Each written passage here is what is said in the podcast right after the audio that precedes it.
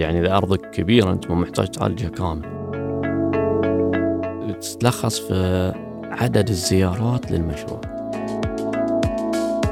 ما تقدر أنت يعني كل صاحب بيت عنده المام بالبناء.